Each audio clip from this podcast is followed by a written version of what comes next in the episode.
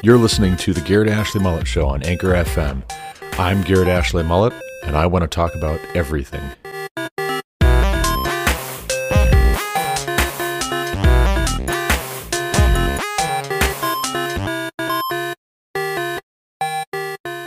Welcome back to the Garrett Ashley Mullet Show. This is, of course, Garrett Ashley Mullet coming to you from Greeley, Colorado for episode four hundred twenty-two of this podcast.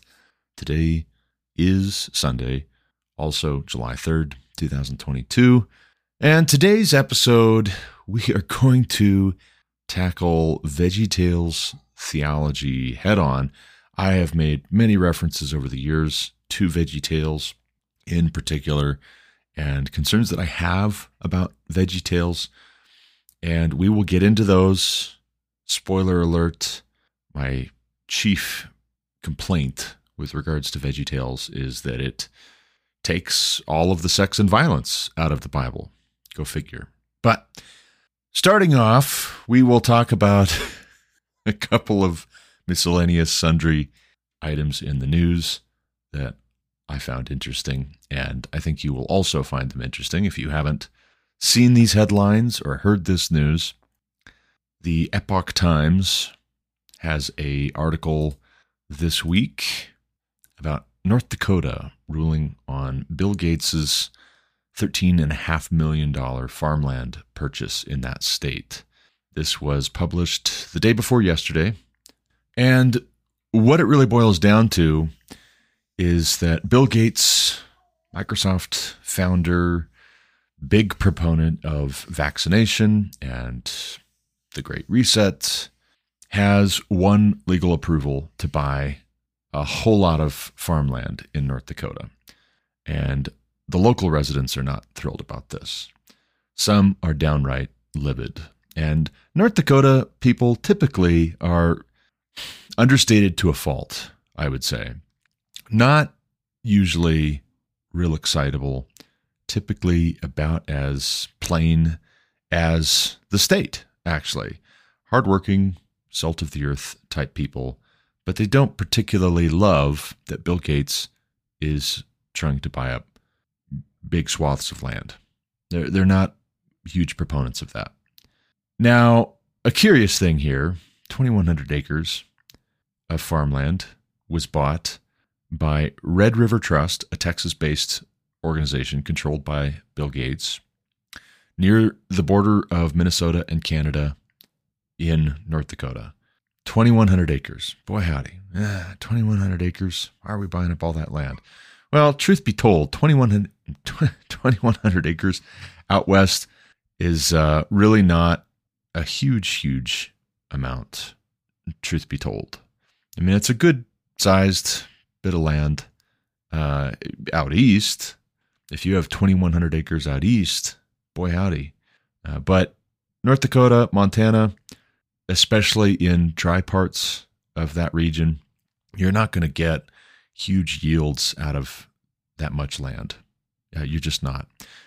To give you a little bit of perspective, when I was a kid growing up, my dad farmed in eastern Montana, and he had, if memory serves, about eighteen hundred acres that he specifically worked.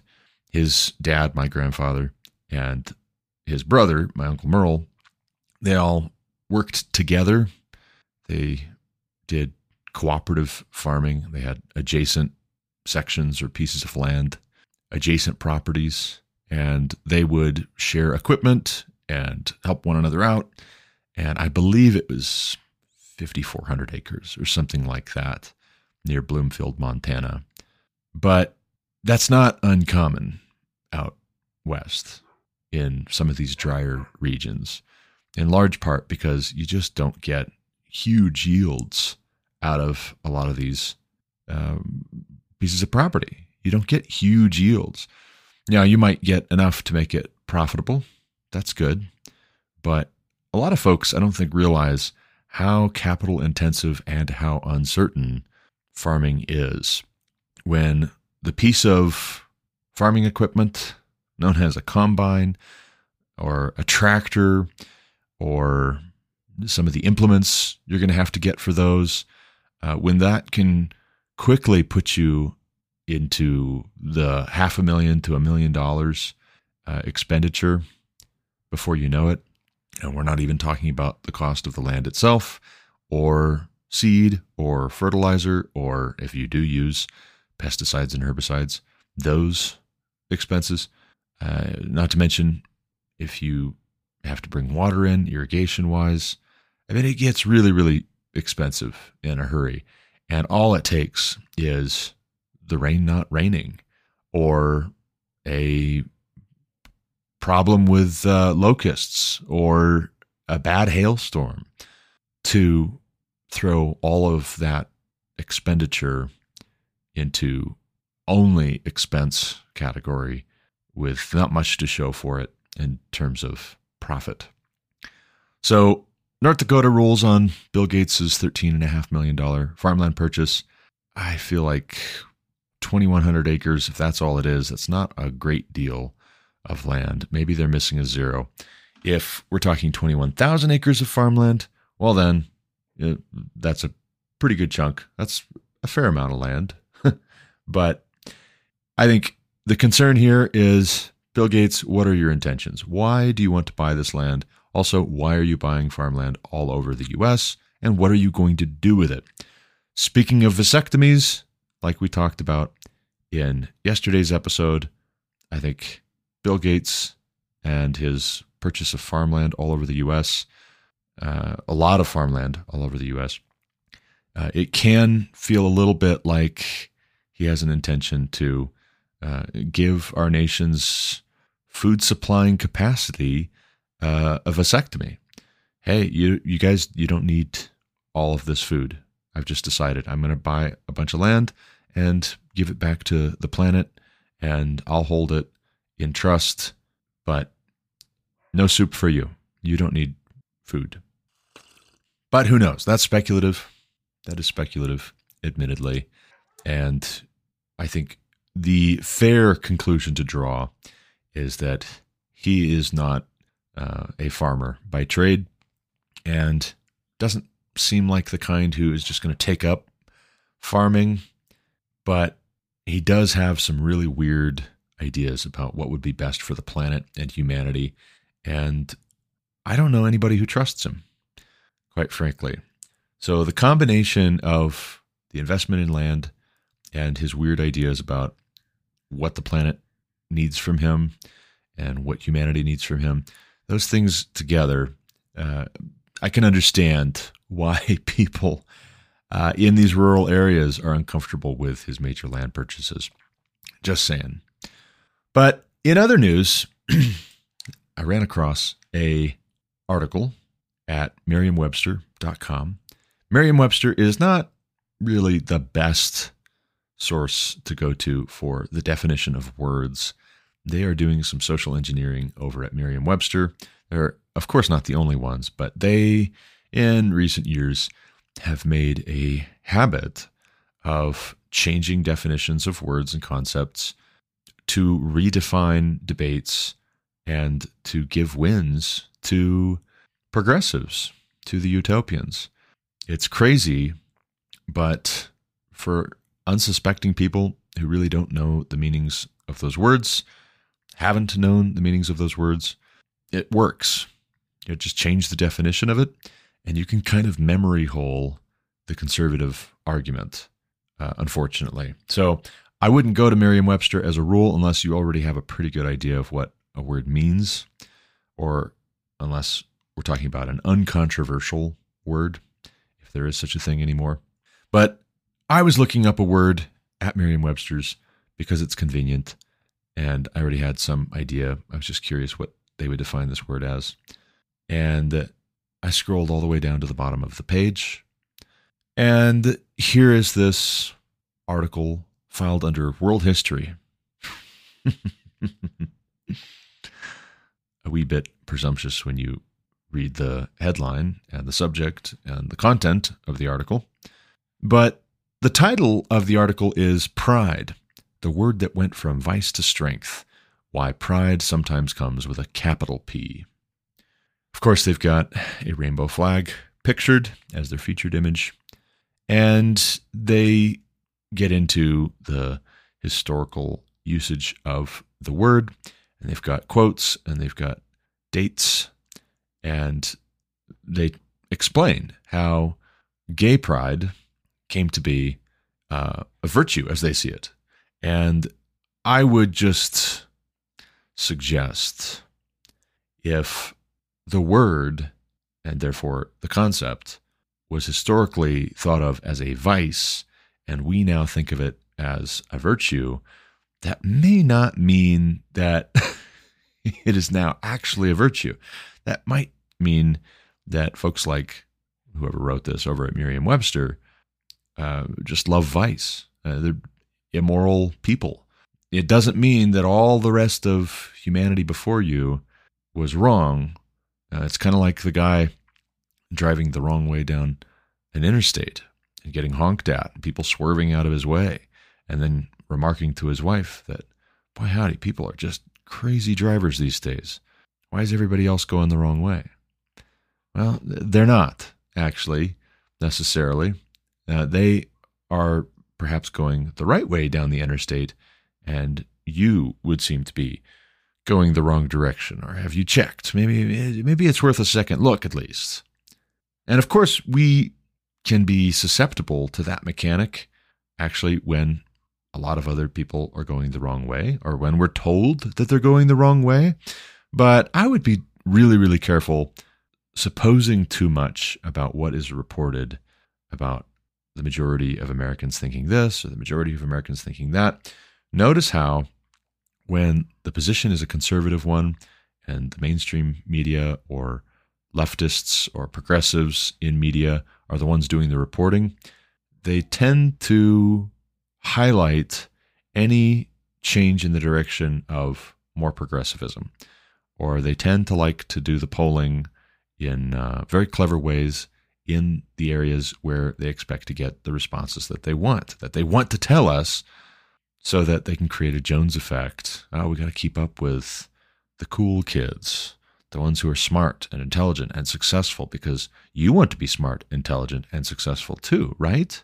So you've got to think like this, and you've got to feel this way, and you've got to be born this way. And I would say, well, you've got to get born again another way, because you are not headed for success, really. You're just being bribed with temporary success, very short-term success. But again, what does it profit a man to gain the whole world and forfeit his soul? In other news, speaking of spin and manipulation and indoctrination and brainwashing and all that, Hillsdale College president under fire after ripping state of public education.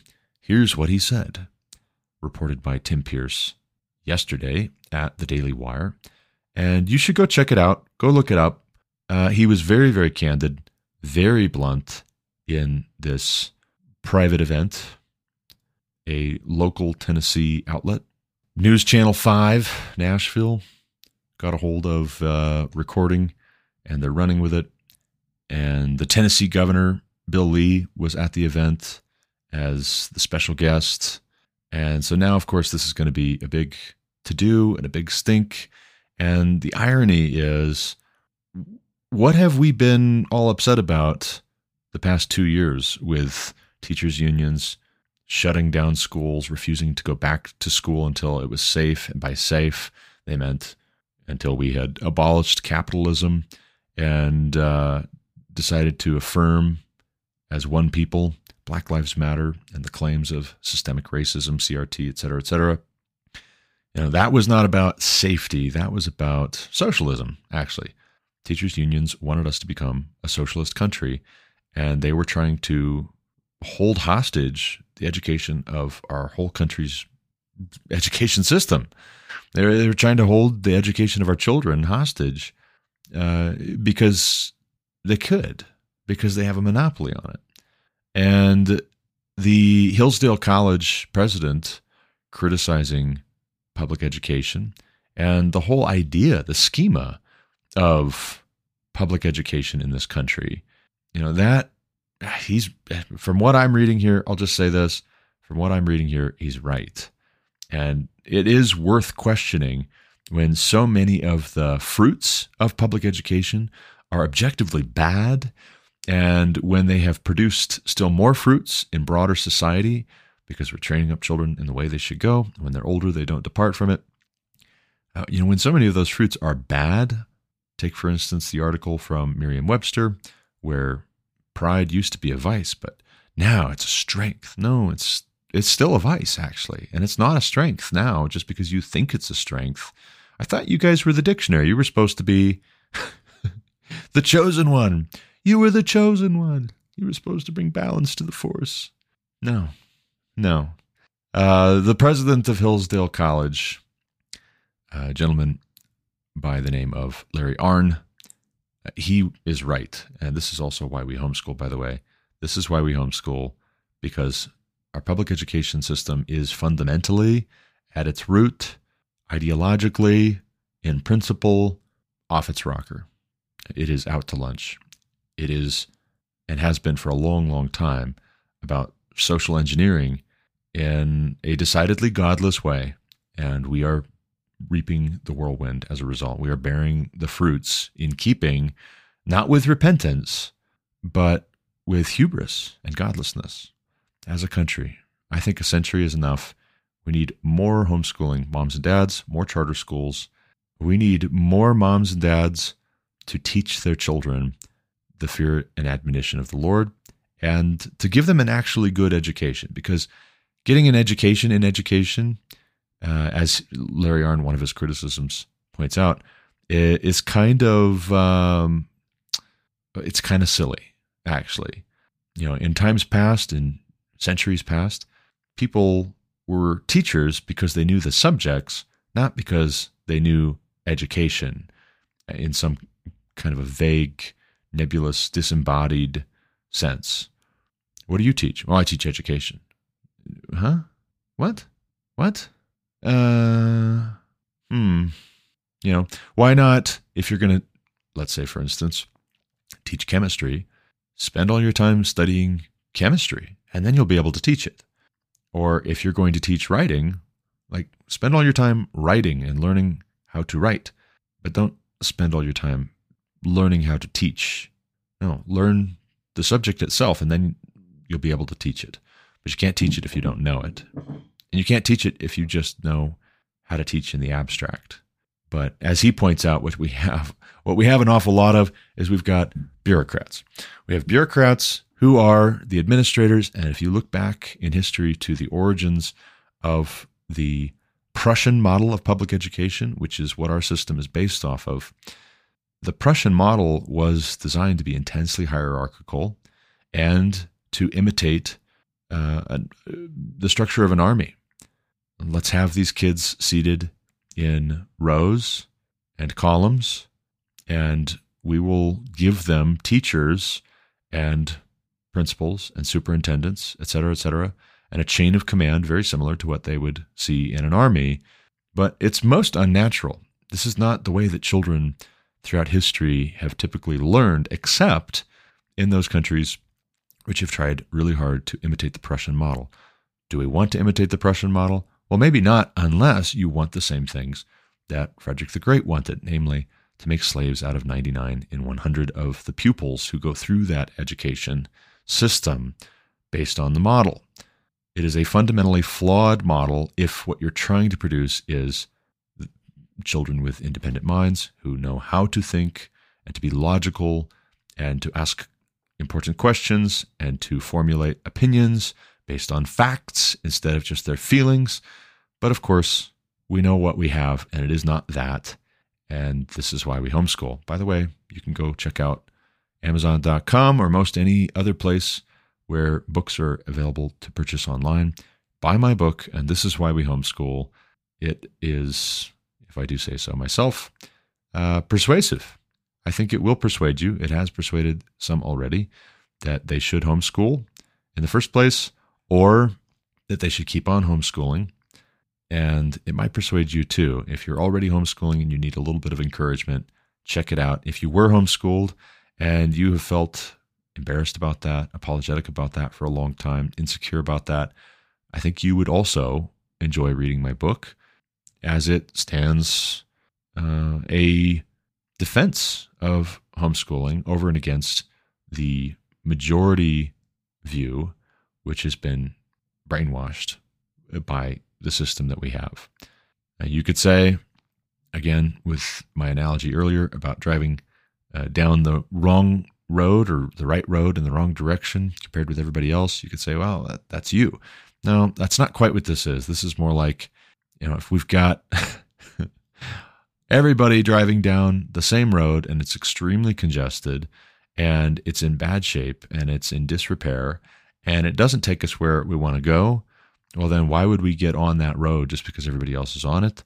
Hey, I don't want to go where these people are going, and I don't want to drive on that road because it's in terrible condition. And also, traffic is ground to a halt because there are so many people jam-packed into it, and this is not sustainable. So I'm going to take a side road, and I'm going to go off in a different direction because, lo and behold, I want to go to a different destination anyways. That's what the difference is between homeschooling and public schooling in a nutshell. Lastly, before we get into the main topic, which we will not spend, obviously, at this point, if it was not clear to you before, I will confirm your suspicions. Uh, we won't spend the full hour talking about VeggieTales, but there was this funny picture of a article in a newspaper that I saw on Facebook last night. Bert Kelly posted this. And it's got a little bit of captioning up above. You're sure that's the right word? Like eighty percent sure. Yeah. Print it. So this is an imagined dialogue between a writer and an editor, or an editor and a publisher, right?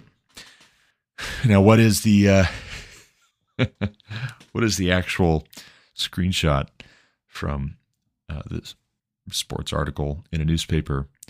Amphibious pitcher makes debut. Venditti becomes first pitcher in twenty years to pitch with both arms in M L B game by Howard Ullman. And of course, there's a picture side by side within the article. Two pictures, I suppose you should say. Two images. One of Ullman throwing right-handed, one of him throwing left-handed. And uh, it's funny, of course, obviously, because amphibious is not the right word. Uh, amphibious pitcher is very funny if you think of it as possibly being the right word.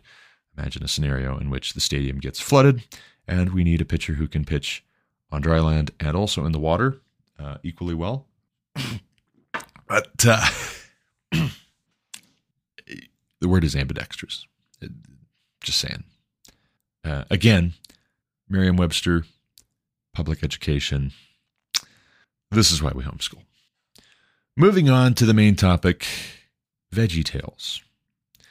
I have been mulling it over for quite some time, doing a podcast episode more specifically about my concerns with VeggieTales theology.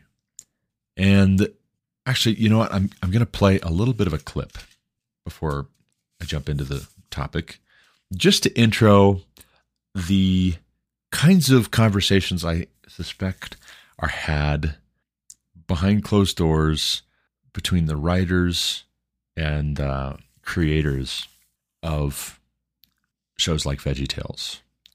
Uh, this is from the arguably best, most popular, funniest, most delightful Christmas movie of all time, Elf.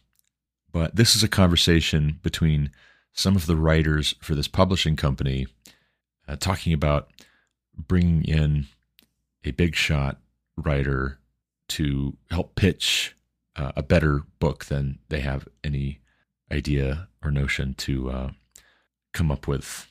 So take a listen.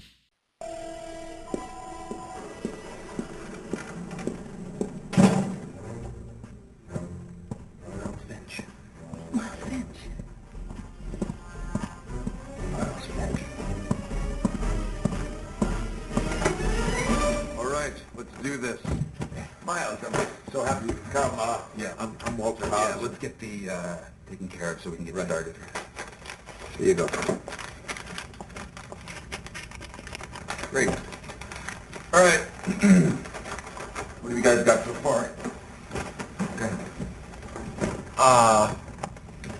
thinking uh, something like this. Uh, we open on a young tomato. He's had some tough times down at the farm. You know, rabbit. No. And no tomatoes. Too vulnerable. Kids, they're already vulnerable. You know, you see, I, I, I told you guys. It's a, I told them the very same No thing. Farms. Everybody's pushing small-town rural. Farm book would just be white noise. Well, what about this? Uh, a tribe of asparagus children, but they're self-conscious about the way their pee smells.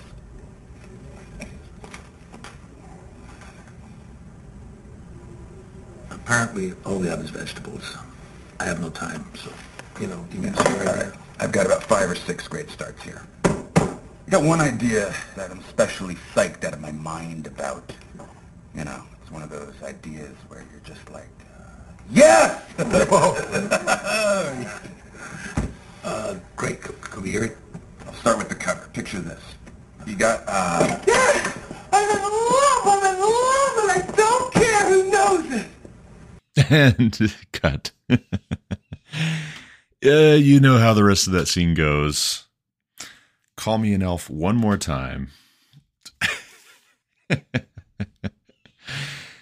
So funny. He is an angry elf, Miles Finch. But it, like that conversation, right? Like that conversation is being had, and there is some question as to what are we doing, right? Like, what are we doing here where we need all of our children's stories to be about talking vegetables, right? I mean, that's maybe a little bit of a riff on VeggieTales. I don't know. Maybe not. But in my mind, it uh, is a shoe that fits. And the kinds of conversations that are had about, oh, no, these, you know, everybody's pushing rural, small-town America. It's just going to be white noise. You know, no, tomatoes are too vulnerable. Kids already feel vulnerable. You know, oh, these this tribe of asparagus is feeling insecure about the way their pee smells. Like, what? Like, what are you talking about? This is not connected to reality. But I feel like what it is connected to uh, is a certain trend in recent decades, in the past century. Thanks to men like John Dewey, thanks to the fact that public education produced most of the minds in uh, America, including the minds who make most of the media, most of the content. Not necessarily the ones who greenlight most of the content or fund most of the content. Not necessarily the same folks, but public education has shaped our expectations. And our public education system particularly has a certain philosophy with regards to what is best for children, what is best for the country, and what is best for all of us. And I would just suggest to you, maybe some of the assumptions are not correct. Maybe some of the assumptions are not as helpful as we think that they are. And do we ever question them? Do we ever second guess those assumptions? Do we do we see, I'll pose this in the form of a hypothetical. Do we see children being educated in this way, Christian children in particular, at other points throughout history? Namely with talking vegetables. I mean, there's a kind of veganism and vegetarianism inherent to using talking vegetables to tell all of your biblical stories, right? There, there is a, a latent pacifism in saying so-and-so is not going to kill so-and-so. We're just going to show this whole story and portray it with people slapping one another with fish, uh, or being, you know, saying saying unkind things to one another. Well, is that a hop, skip, and a jump to saying that language is uh, violence, your words are violence, or even your silence is violence? Is that a hop, skip, and a jump to allergic reactions to disagreement or free speech on even college campuses? Again, with the question of public schools. I mean, how comprehensive are we in our conception of what it means to train up a child in the way that they should go so that when they're older, they won't depart from it? And are we responsible for perpetual adolescence because we opt in for things like VeggieTales and for very sanitized portrayals of biblical stories and the biblical narrative, preferring sanitized portrayals over and against actually just reading the Bible to our kids. You know, part of where I think my disconnect is with VeggieTales uh, has to do with how late in life I was introduced to VeggieTales. Have you ever found this to be the case when you're talking about some movie you watched a lot growing up and you're introducing it to a friend who never watched that movie? They never grew up with that movie. Uh, or even if you're just watching something that you used to watch a long time ago when you were a kid and it was the coolest, it was just the coolest thing. And then twenty years goes by and you watch it again. And yeah, you have that nostalgia of, oh man, I remember this one time we watched it when I was a kid and I was wearing my pajamas. We ordered pizza and just fell asleep on the couch and it was so much fun. And, you know, th- there's that.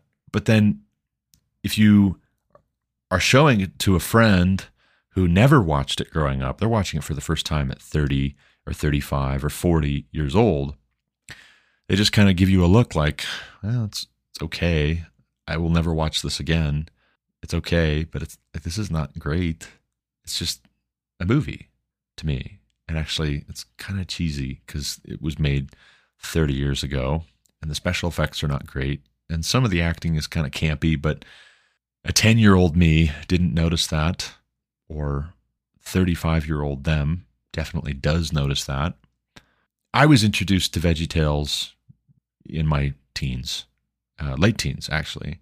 And primarily, VeggieTales was on when I was helping with children's ministry or V B S, or if Lauren and I were volunteering with a children's ministry uh, in Dayton, Ohio, when we were in college.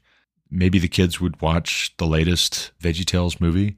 I think it was uh, some play off of Lord of the Rings, right? So they were going to make a VeggieTales version of Lord of the Rings. But again, it's all vegetables, and we won't show the scary orcs and goblins and trolls and dragons and all of that, the death and dying and, you know, nothing, nothing like the explicit graphic violence of the Battle of the Five Armies extended edition, which is very graphic, by the way. They pulled out all the stops.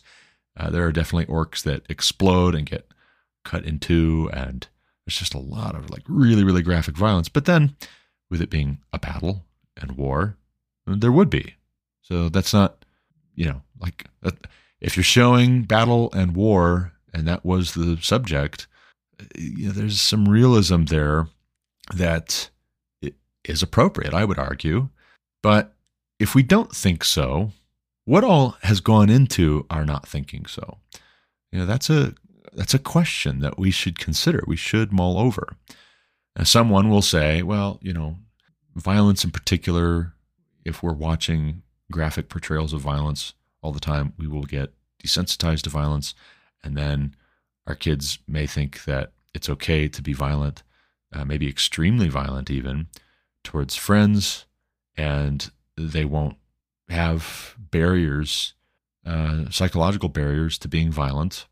And then we'll have more crime and domestic violence and war. And so we want peace, but that means we're going to have to give our children a steady diet of peaceful content, you know. Violent video games as well. Do we want our kids playing violent video games? I'm worried that that's going to desensitize them to violence. And then next thing you know, they're going to think that it's okay to shoot uh, aliens in real life, or it's okay to shoot whatever, right? They're going to think that that's okay in real life to do that, but it's not.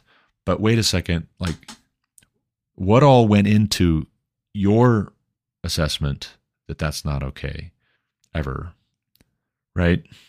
And also, have we set up some kids, uh, not because we portrayed violence, but because we portrayed it in a values-neutral, godless way in conjunction with a scientistic, secular view of our origins, where we come from. When we say that there is no God and that we're all just animals, and you show Animals being violent towards one another, hunting, killing, eating one another, and then you show people being violent towards one another, uh, and but you say, you know, like, we're just animals. Okay, yes, right? Yes, that's deeply concerning. But is that what the Bible does? Is that what we find in God's Word, particularly in the Old Testament? Well, no, actually, from the jump, we are given the narrative, in the beginning, God created the heavens and the earth. And that sets up not just where we come from, but also who we belong to. And also, in whose image are we made? And also, what is the purpose of our being here? That God created us. Well, if I have questions about our purpose and how we should live and what we should be about and how we should treat one another, I would ask the one who made us. Or, if he's already spoken to that, I would consider what he said.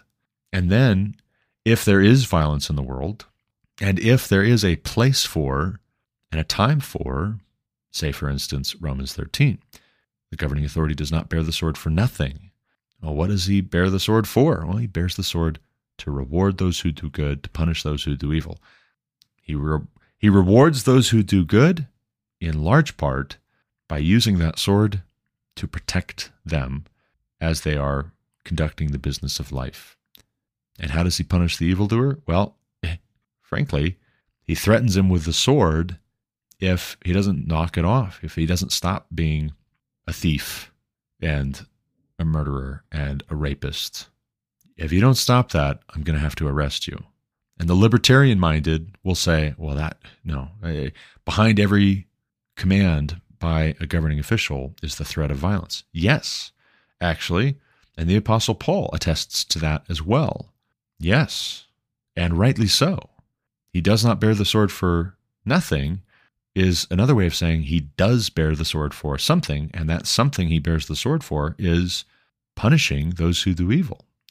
I am going to arrest you, and you are going to stand trial, and if you fight me and you resist arrest, I may have to use this weapon against you to defend myself because I am carrying out a lawful order to arrest you, to detain you, to take you to jail, where you will await trial because you've been caught in flagrante.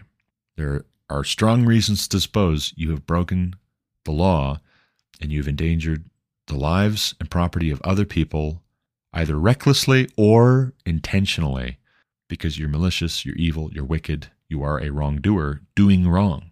Yes, that sword, that weapon, that violence, that instrument of violence is being threatened, and rightly so, as it should be.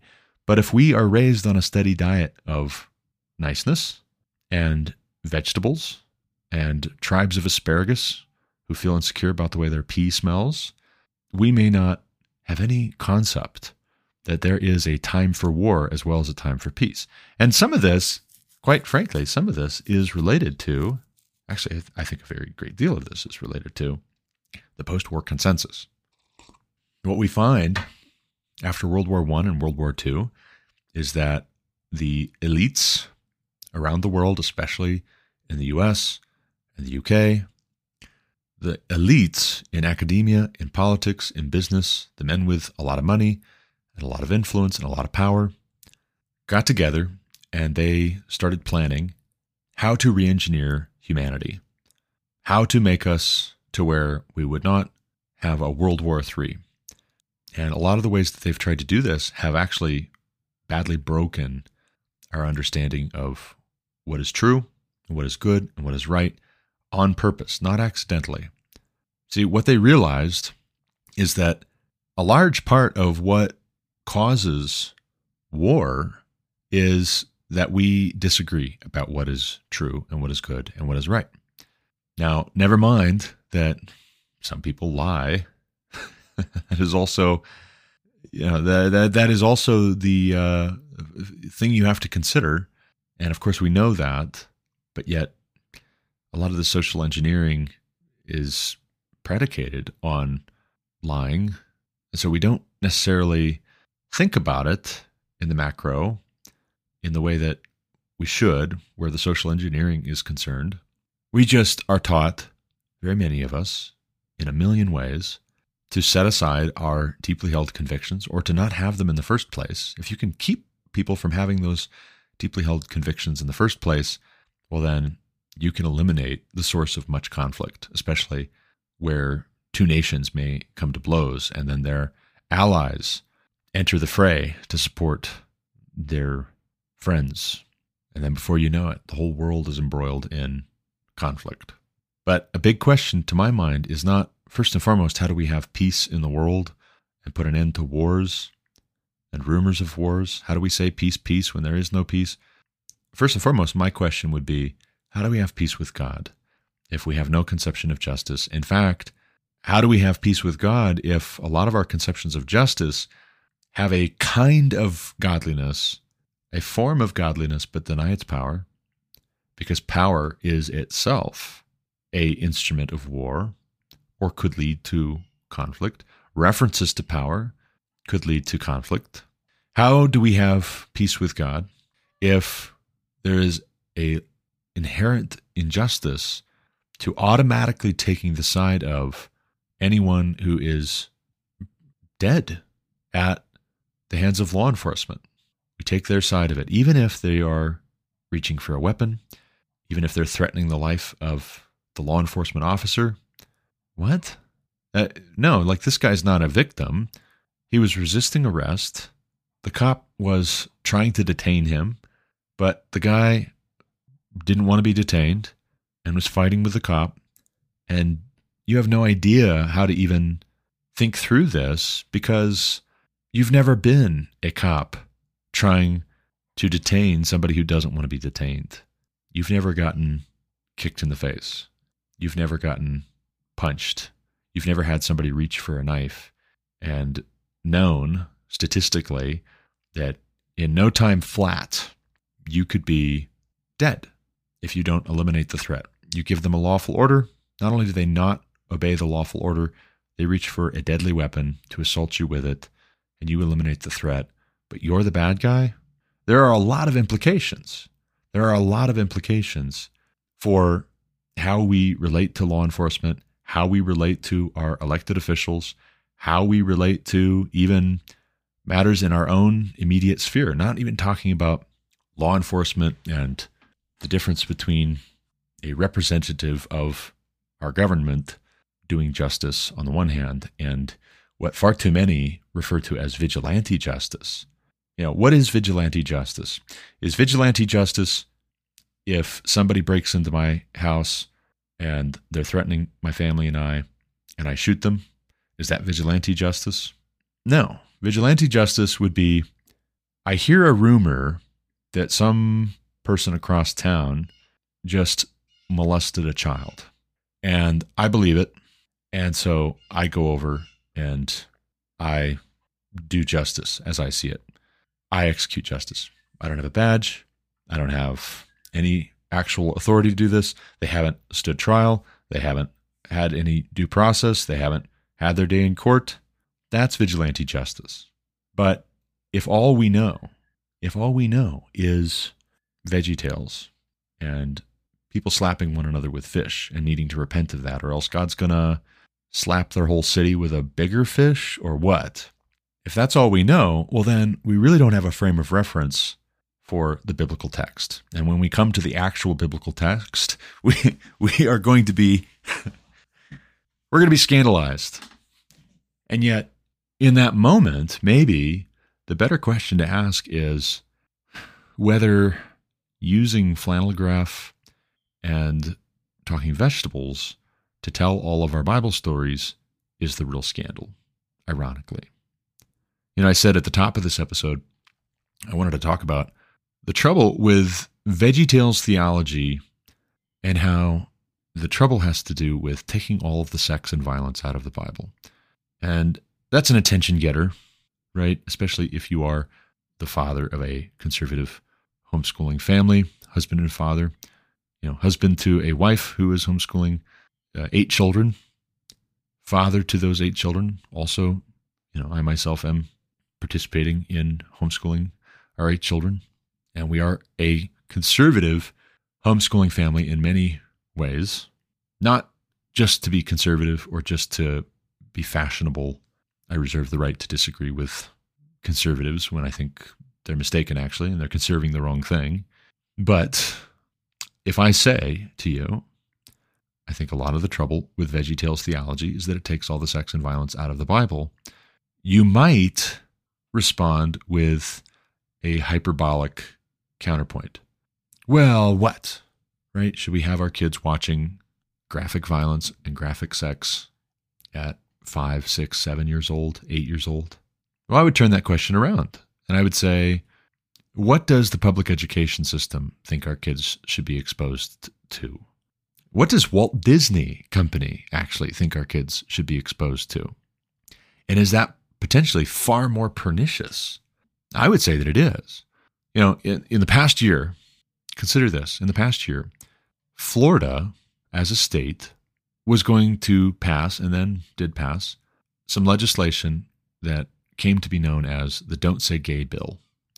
That language was not in the legislation, but L G B T Q activists tried to stigmatize the legislation by alleging that that is a fair summation. Don't say gay.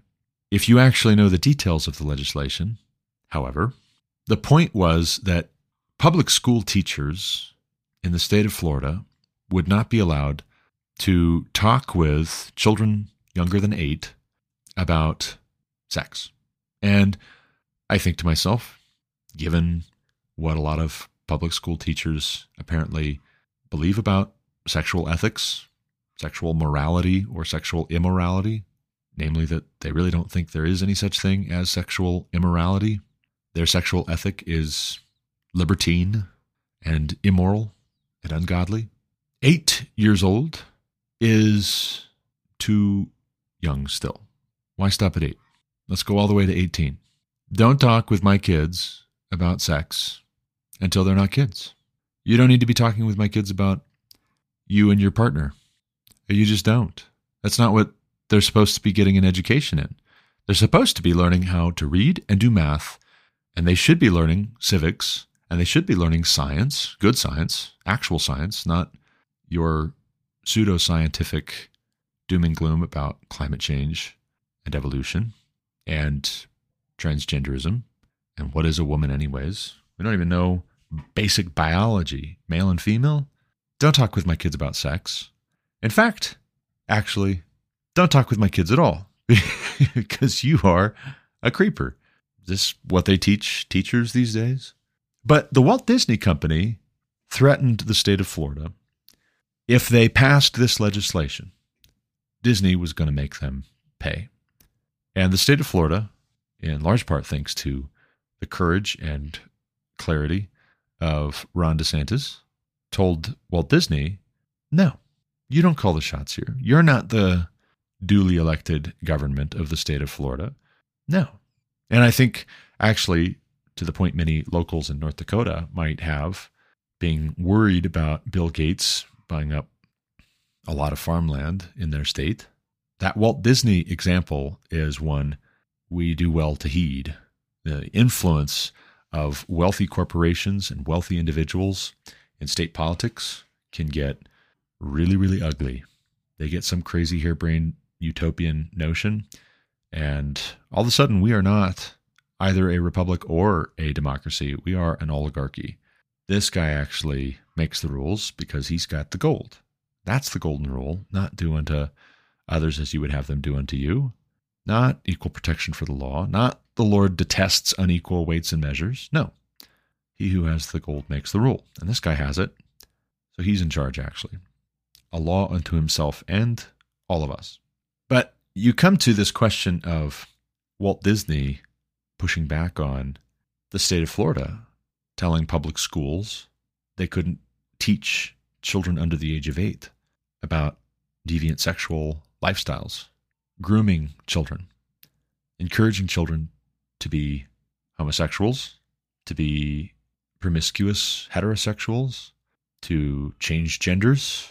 And then what does Disney do when the state of Florida passes the legislation anyways? They start more aggressively pushing homosexuality in their content for children. So you mean to tell me that Disney is going to push homosexuality in their content, but the Christian children's entertainment is going to be vegetables slapping one another with fish? Do I have that right? Maybe we need to just read the Bible to our kids. Maybe that would be good. Maybe that would be wise. You know, it's funny. There was a series that I don't necessarily have uh, a dog in the fight with regards to, but it was recommended to us a few years back when I was bemoaning VeggieTales publicly. Some friends of ours weighed in and said, oh, you know what, you should check out this cartoon series from a long time ago. Hanna-Barbera's Stories from the Bible, or The Greatest Adventure Stories from the Bible, something like that. But we're talking thirteen videos released between nineteen eighty-five and nineteen ninety-two, and I haven't watched all of them, but we watched some and had our kids watch some, and they're, you know, not the most um, current, I guess you could say, in terms of style and taste. But I walked in on our kids watching the one on Daniel and the Lion's Den. And there is this scene of the pagan king of Babylon having a big party. And this is a biblical story, but they're having this big feast, this big party. And there's a lot of wine flowing. There's a lot of food being eaten. And there's a lot of fooling around. And then, of course, if you know the biblical story, at a certain point, the king says some very blasphemous, irreverent things. And then, lo and behold, a invisible hand starts writing on the wall that he has been weighed and he has been measured and he's been found wanting. And boy, howdy, that's a buzzkill. That's very upsetting. But in the meantime, I had to do a little bit of a double take. Now, this is something my kids are watching, younger kids are watching. I walk in, I'm like, man, what are you guys watching? Because some of the scenes of this party leading up to the hand of God writing on the wall include women wearing the kind of uh, revealing clothing which one might associate with a pagan king's feast, the party that would be held in Babylon. And they're wearing kind of uh, harem girl outfits. And I'm looking at that and I'm thinking, wow, like this is this is not VeggieTales. This is definitely not VeggieTales. But a big question in my mind here has to do with where the scriptures give us detail. Do we leave those details out because we have a higher standard of propriety than God does? Do we leave those details out if we're talking with our kids about what's actually in the Bible? Do we skip over those stories because, you know, that's going to be really confusing to them? Well, maybe it will always be confusing to them if that's our mindset, if that's our approach. That's the trouble, is when you train up a child in the way that they should go and they're older, they don't depart from it. That also means when you train up a child in the way they should not go, it can be difficult for them to depart from that when they get older. You know, the story of David killing Goliath is a great story. Why do we spend so much time telling that story over and over and over again? Or, for another example, what do we do with Daniel and the Lion's Den if we pick up the story when we do and we drop the story when we do, but we stop short of the men who accused Daniel and their families being thrown to the lions? If we stop short in any of these stories because that's going to be confusing to our kids, is that so good? I, I don't know that that's so good. I'm not I, I'm not sure that that makes us holier or more innocent, or makes our children holier or more innocent. I wonder if it gives us a rather lopsided view of not just these men and their times, but also God, because all scripture is breathed out by God. I mean, you think to yourself that it would be untoward to tell your kids the story of David and Bathsheba or the wife of Uriah. That would be untoward. Uh, I just, I don't think that would be appropriate. But wait, what are you implying about God having told us that story? Was it wrong for God to tell us? For this to be breathed out by God in his word? Do we understand the good purpose that God had for putting that in the text? Is the story of David taking the wife of Uriah, getting her pregnant, trying to trick Uriah into coming home so that everyone will think this is Uriah's child? Then when that didn't work, having Uriah killed, is that story less important to our understanding of who God is and who David is than the story of David and Goliath? If we think so, again, maybe we need to consider what has gone into our thinking that way. But that's all the time I've got for this episode. I gotta run. If you've got uh, any other recommendations as far as content that is more even-handed in its portrayal, not gratuitous, not trying to revel in the most scandalous parts of the Bible, but not shying, not, not shying away from them either. If you have some suggestions other than VeggieTales, I would be interested to hear them and to know them. Uh, if you think I'm missing something too, if there's a biblical mandate for sheltering our kids the way that we so often do, uh, by all means, tell it to me. But for now, it's a Sunday morning. I need to go get ready for church, help get my kids ready for church. As always, thank you for listening. Until next time, God bless. You've been listening to The Garrett Ashley Mullet Show on Anchor F M. For more content like what you just heard, subscribe to this podcast on Apple Podcasts, Google Podcasts, or Spotify. Also, check out the garrett ashley mullet show dot com to subscribe to email alerts when new episodes are published. As always, you can reach me with any comments, questions, complaints, objections, or insights at garrett ashley mullet at proton mail dot com.